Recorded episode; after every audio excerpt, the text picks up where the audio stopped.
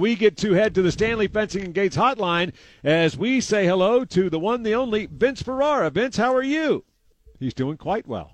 I can sense. Uh, good, John. How you guys doing now? I heard the beep. Yeah, there doing? we go. There took, we go. Two, so, three seconds to get on. A couple two tree. That's right. but uh, Vince's appearance brought to you by Waters Equipment, and uh, Vince, I know that you have truly enjoyed the experience of getting to know, and uh, and you've been quite impressed with all they do. Yeah, absolutely. So many great traits about Waters Equipment. They've been in the area doing successful business, family owned business for 48 years, so four decades of a local family owned business. And um, they're just top notch equipment, both for rental and for purchase, residential or um, or business, whatever you need, they'll take care of you. So yeah, it's a it's a pleasure and honor to, to do business with them and uh, have have me be the the voice to tell everybody about it. If you want to join the conversation this hour, 656 9900, 656 9900, star 990 is free for AT&T and U.S. Cellular customers. The toll-free number, 1-866-656 9900. Vince, Tennessee 2-0. Volunteers head to Georgia for what will be their strongest test to date. But what were the biggest takeaways that stood out to you in the 35-12 win over Missouri? Well, took care of business, and they handled a team that isn't in the same position in their development as Tennessee. They don't have as good a roster as Tennessee, so they handled business the way they were supposed to, and I, I think that's a real positive. That's one. Two was the return of Cade Mays and what an impact he had on that offensive line. We wondered eh, just what kind of impact him not being there would have uh, and there's so many different variables in game one. It's hard to 100% quantify what him not being there uh, had to do with them having just kind of an inconsistent uh, overall performance in week one, even though they weren't bad. They just weren't as dominant as the expectation was. But him being in there, I think he elevated the physicality, the finishing of the offensive linemen. I do think he impacts his teammates. They've all loved having him there and know what it meant to him for for him to be there and then for him to have the versatility to play multiple positions. How many times did we talk about Cade Mays if and when he was eligible he would slide right into that right guard spot. Well, as it turns out, Jerome Carvin had a really good camp. Brandon Kennedy told me that in the pregame Vol Network interview that he thought he might have had Carvin the best camp out of any of the linemen. And so because Carvin played so well, they put Cade Mays at right tackle as opposed to right guard. And Mays, as Pruitt has said, and as we saw at Georgia, has that versatility and play any position on the line. Then they took advantage of that by saying, all right, who are our best five guys? And as it turns out, they chose Carvin over five-star Darnell Wright. We saw Wright doesn't mean that he can't get back into that starting lineup. But man, what a nice problem to have to have you know Jahmir Johnson who started game one and is so experienced to have him not be able to start because Wanya Morris is ready to go and he was much better on the left side. You have Trey Smith, you have a six year player, Brandon Kennedy. You have other options of guys that have started off the bench as well. The the depth was really shown out even more. But I think Cade Mays made such a big impact there. Third down, much improved for Tennessee. And even when they weren't able to convert on third down, four for four on fourth down. Love the decisiveness of of them uh, going right after it and not wasting any time. Uh, Jarrett Guarantano with those quarterback sneaks, uh, trying to be like Tom Brady. Um, and then and then their their touchdown efficiency in the red zone, going five for five. That's what you want. Don't want to mess around with them. So I think all those things. There were more things that were impressive in individuals, but those are some of the the big team takeaways from that win. Just uh, impressed with with them taking care of business, and you know, obviously the competition elevates here in week three. So I heard you ask Brandon Kennedy if they've come up with a name for that jumbo package. What what do you think they should call it? You know what? I have because none of them have thought of one. I actually have not given that a ton of thought, but I will. I will kind of stash that a little bit, Jimmy, and I'll work on it and try to get back to you. I'm surprised that no one doesn't. No one has anything to throw out there, even if it's nothing official. But we know one thing: Jeremy Pruitt doesn't know the name of it, and I don't think he's going to waste any of his time working on that either. I would think so. Um, one concern for Tennessee to me is the secondary. I didn't think they had a good game against South Carolina. Shi Smith ate them up. They had a couple of busts uh, that were pointed out by the head coach against Missouri, and they've had a number of people that have been hurt or missed practices due to the virus. Uh, Vince, I see that as a little bit of a concern going into the Georgia game. How do you see it?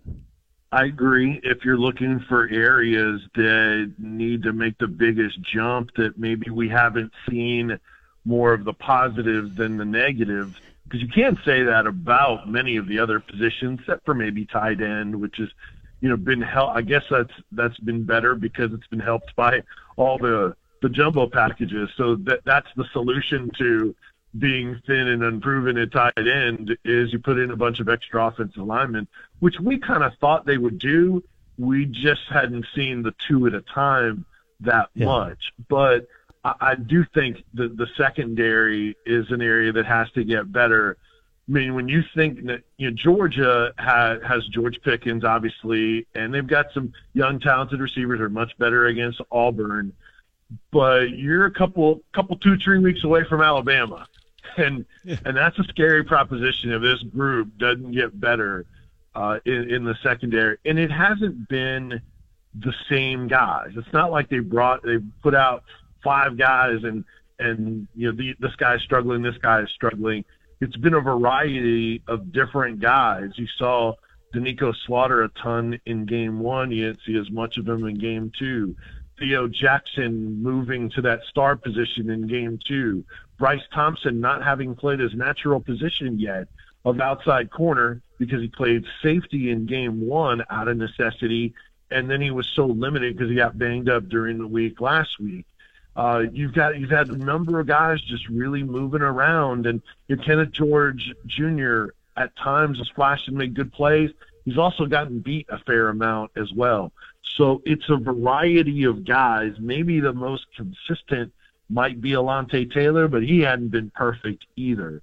So it, it as a group, they do need to get better. I'm guessing there's uh, enhanced emphasis. The coaches, I'm sure, see that. I I wonder how far away we are from seeing Key Lawrence uh, in with more regularity.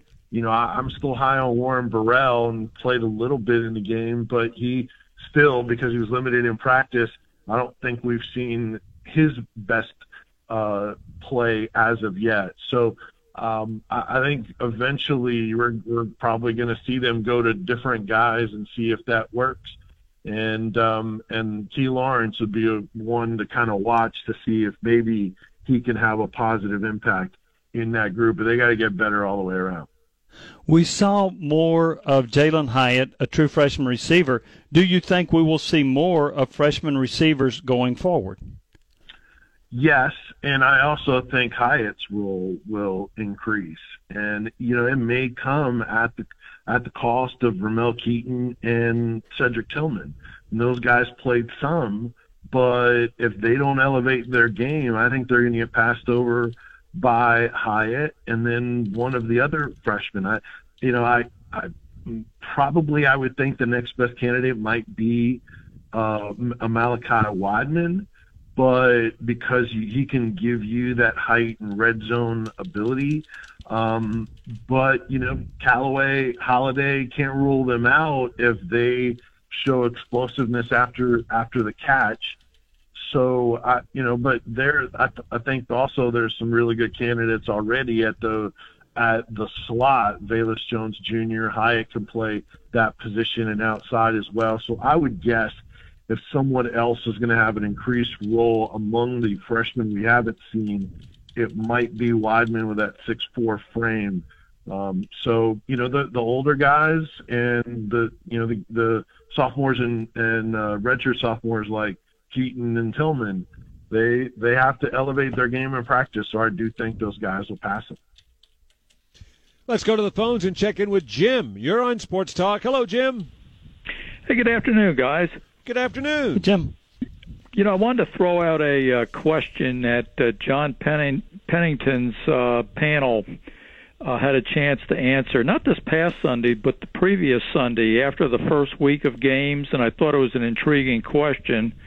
And I frankly was very surprised on one of the panelists' answers. And the question was uh, who would be the better hire, Mike Leach or Jeremy Pruitt?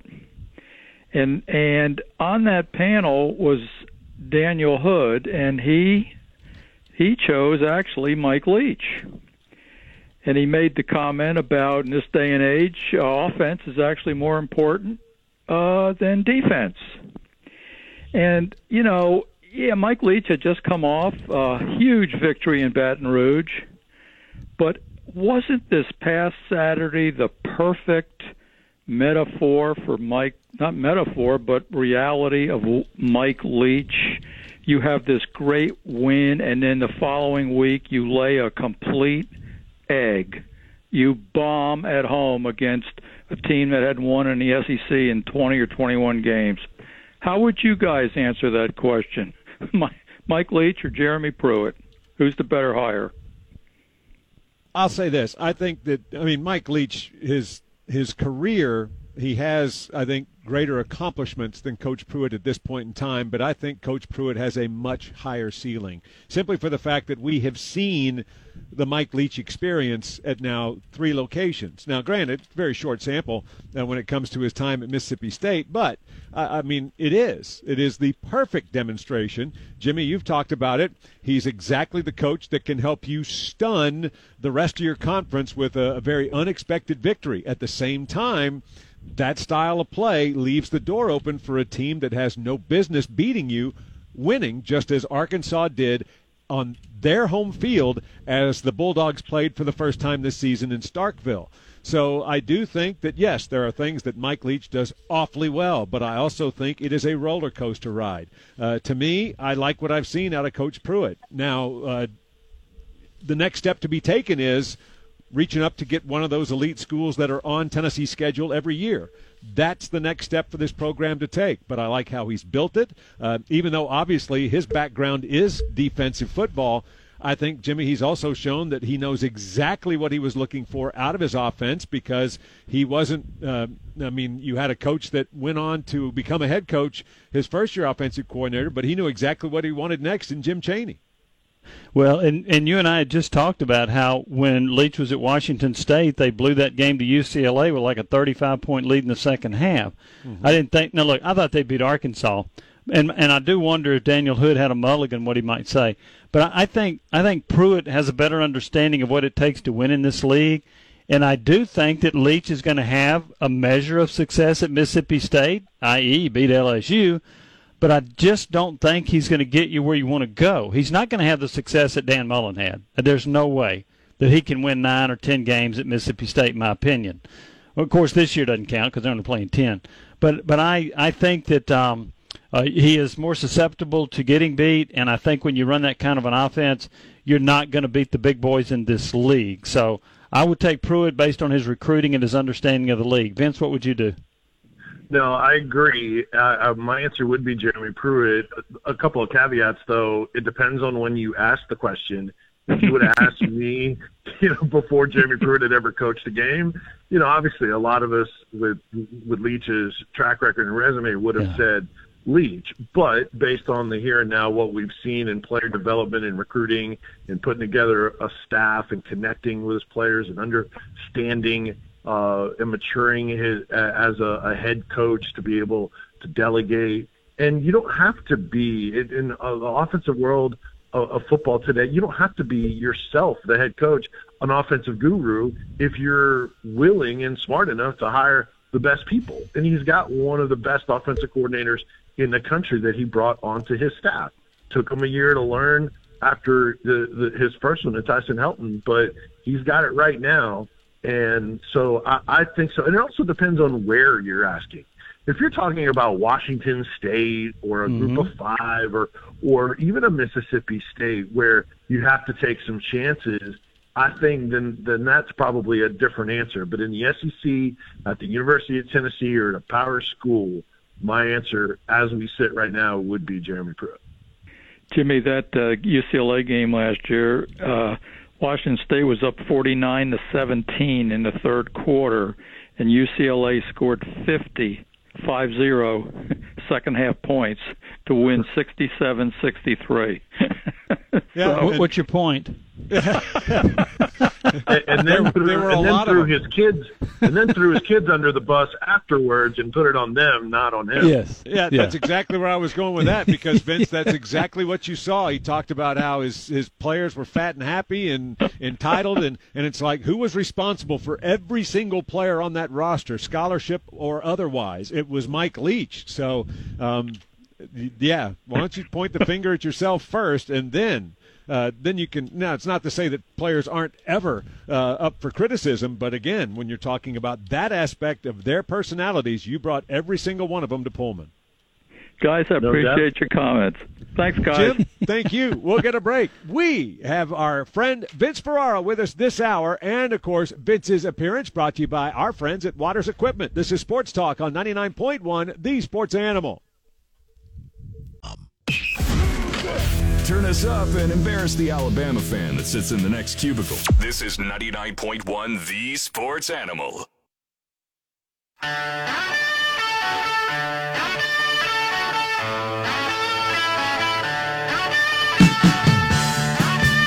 Sports Talk continues. I'm John Wilkerson with Jimmy Hyams. Our guest, Vince Ferrara, as he joins us on the Stanley Fencing and Gates hotline. Vince's appearance brought to you by Waters Equipment. To join us, 656 9900, 656 9900. Star 990 is free for AT&T and U.S. Cellular customers. The toll-free number, 1-866-656 9900. Vince, what impressed you about Georgia? I'm sorry, say that again, Jimmy. Didn't hear you. Sorry. What impressed you about Georgia that went over Auburn? Whew, I mean, obviously the Everything? line of scrimmage. Yeah, I mean, everything was so much improved from Arkansas. And look, we have to, and you guys have probably talked about it. You have to consider that based on what we saw from Arkansas in week two, that maybe that we're a little bit better than we gave them credit for in week one. Um, now, that to me doesn't speak to the quarterback issue that they had with Dwan Mathis in the first half, but and Stetson Bennett settled them down in the second half, but they still didn't look great, even though they pulled away.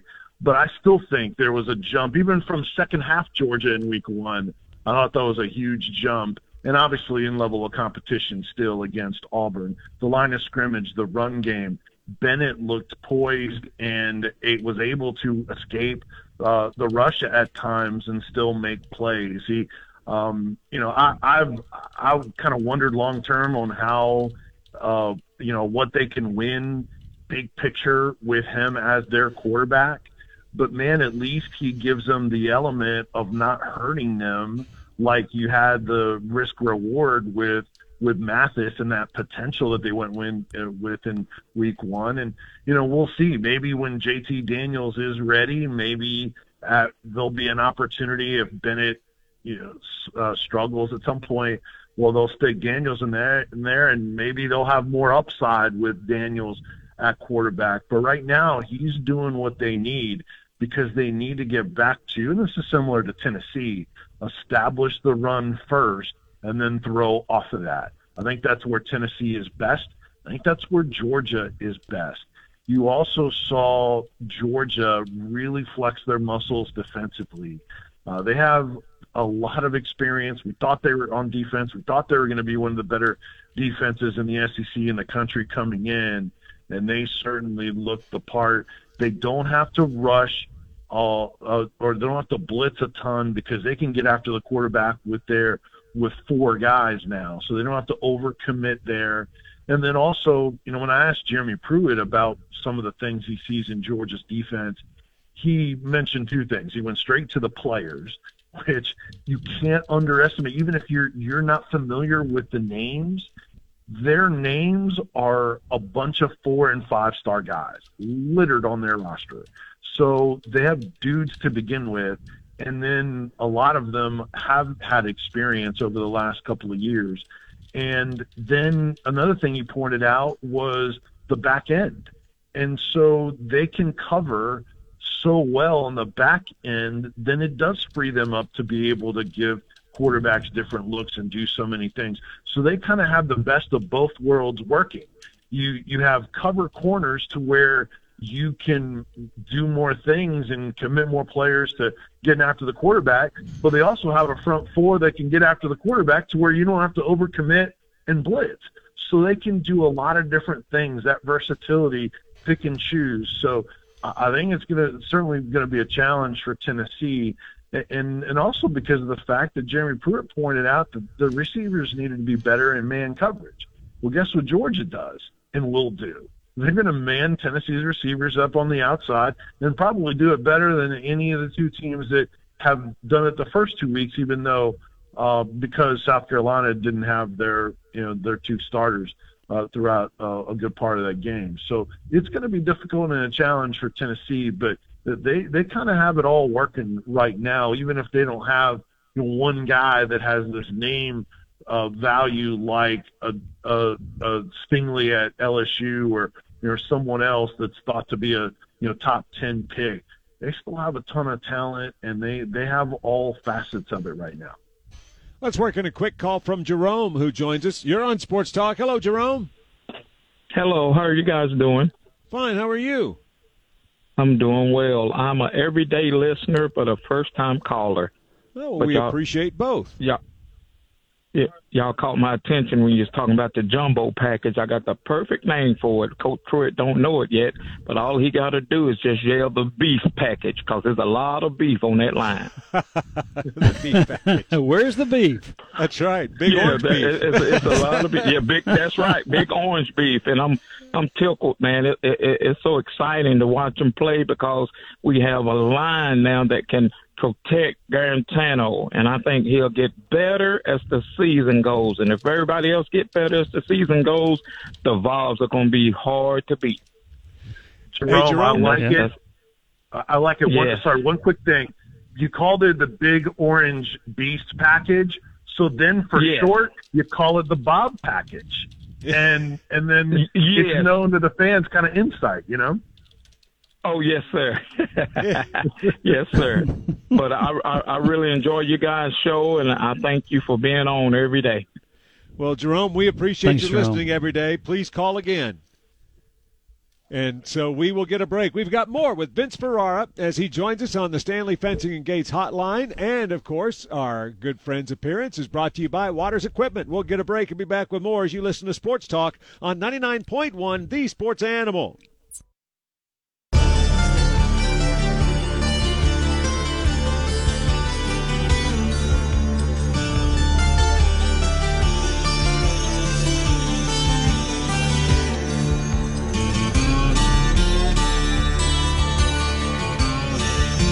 Sports Talk continues with Jimmy Hyams. I'm John Wilkerson. Our guest Vince Ferrara. His appearance brought to you by Waters Equipment. Before we get back to our conversation with Vince, Jeff heard the cue to call, and he now joins us as he attempts to score a four. Jeff, thanks for listening. How are you? Doing great, fellas. How you doing? Doing quite well. Hope you're having a great day. So uh, here's how it works: Tennessee plays at Georgia this Saturday, a 3:30 kick. How do you see it playing out between the Volunteers and the Bulldogs? Well, first off, I'm trying to win a Ford. Um, not that I want uh, Georgia to win, but I am predicting Georgia to win 24, Tennessee 17. So all you need to do now is just draw my name on Friday and I'll be looking forward to that new Ford. well, tell you what, we'll be looking forward to a ride in your new Ford. So we'll do it that way. But hey, Jeff, we again thank you so much for listening. Have a great rest of your week. Good luck with the drawing. Good luck with the prediction. Yes, sir. Thank you, and go Vols. All right, sure do appreciate it. Here's how it works. We take all of the predictions we get through the week. They go into a random drawing on Friday. If Jeff's is selected, and Tennessee and, and Georgia play, and the Bulldogs win 24 to 17, then Jeff will be the brand new, uh, the owner of a brand new Ford F-150, courtesy of our friends at Ted Russell Ford. So listen for your next opportunity to score a Ford. It will come tomorrow morning in hour number two of the starting lineup. We say thank you to Ted Russell Ford, and we say good luck, Jeff. Again, to uh, join the conversation that we have going on this hour with Vince Ferrara, 656 9900, 656 9900. Let's go back to the phones where it's Andrew who joins us. Hello, Andrew. Hey, guys, I got a couple of quick questions. Uh, I don't. I haven't heard you guys discuss this, so pardon me if you have, but it looks like the game Saturday is going to be uh, pretty rainy.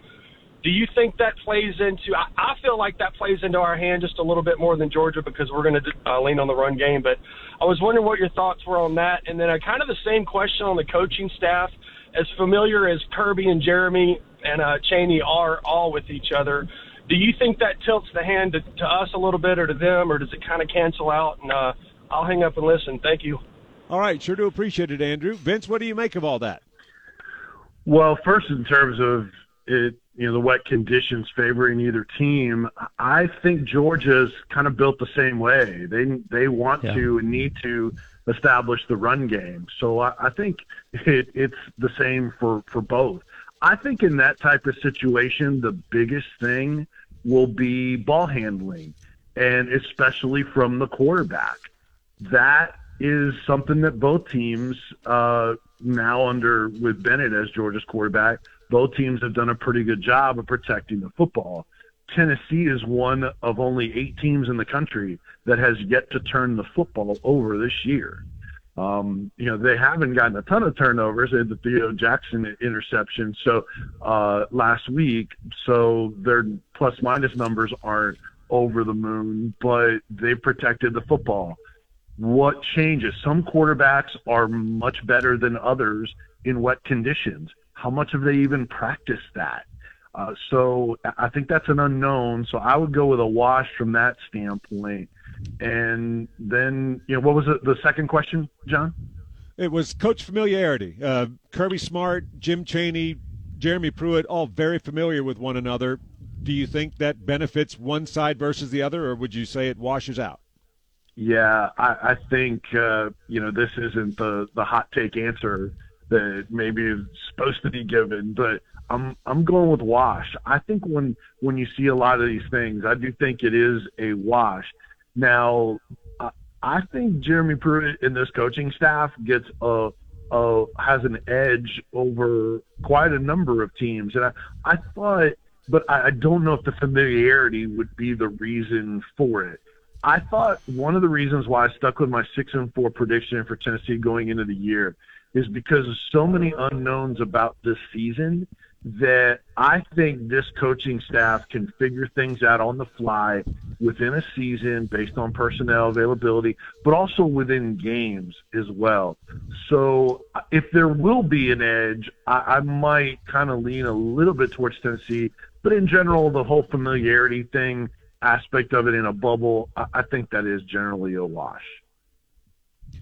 That's Vince Ferrara with Jimmy Hyams. I'm John Wilkerson. To join us, 656 9900, 656 9900. Star 990 is free for AT&T and U.S. Cellular customers. The toll-free number, 1-866-656 9900. Vince's appearance brought to you by Waters Equipment. We've got more with Vince coming up as you listen to Sports Talk on 99.1, The Sports Animal.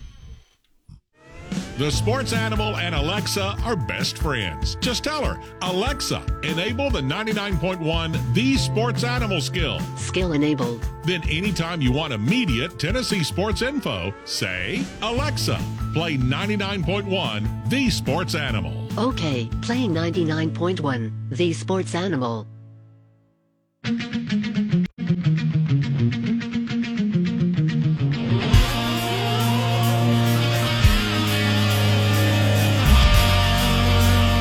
Segment to hour number two of Sports Talk. Final segment with our friend Vince Ferrara.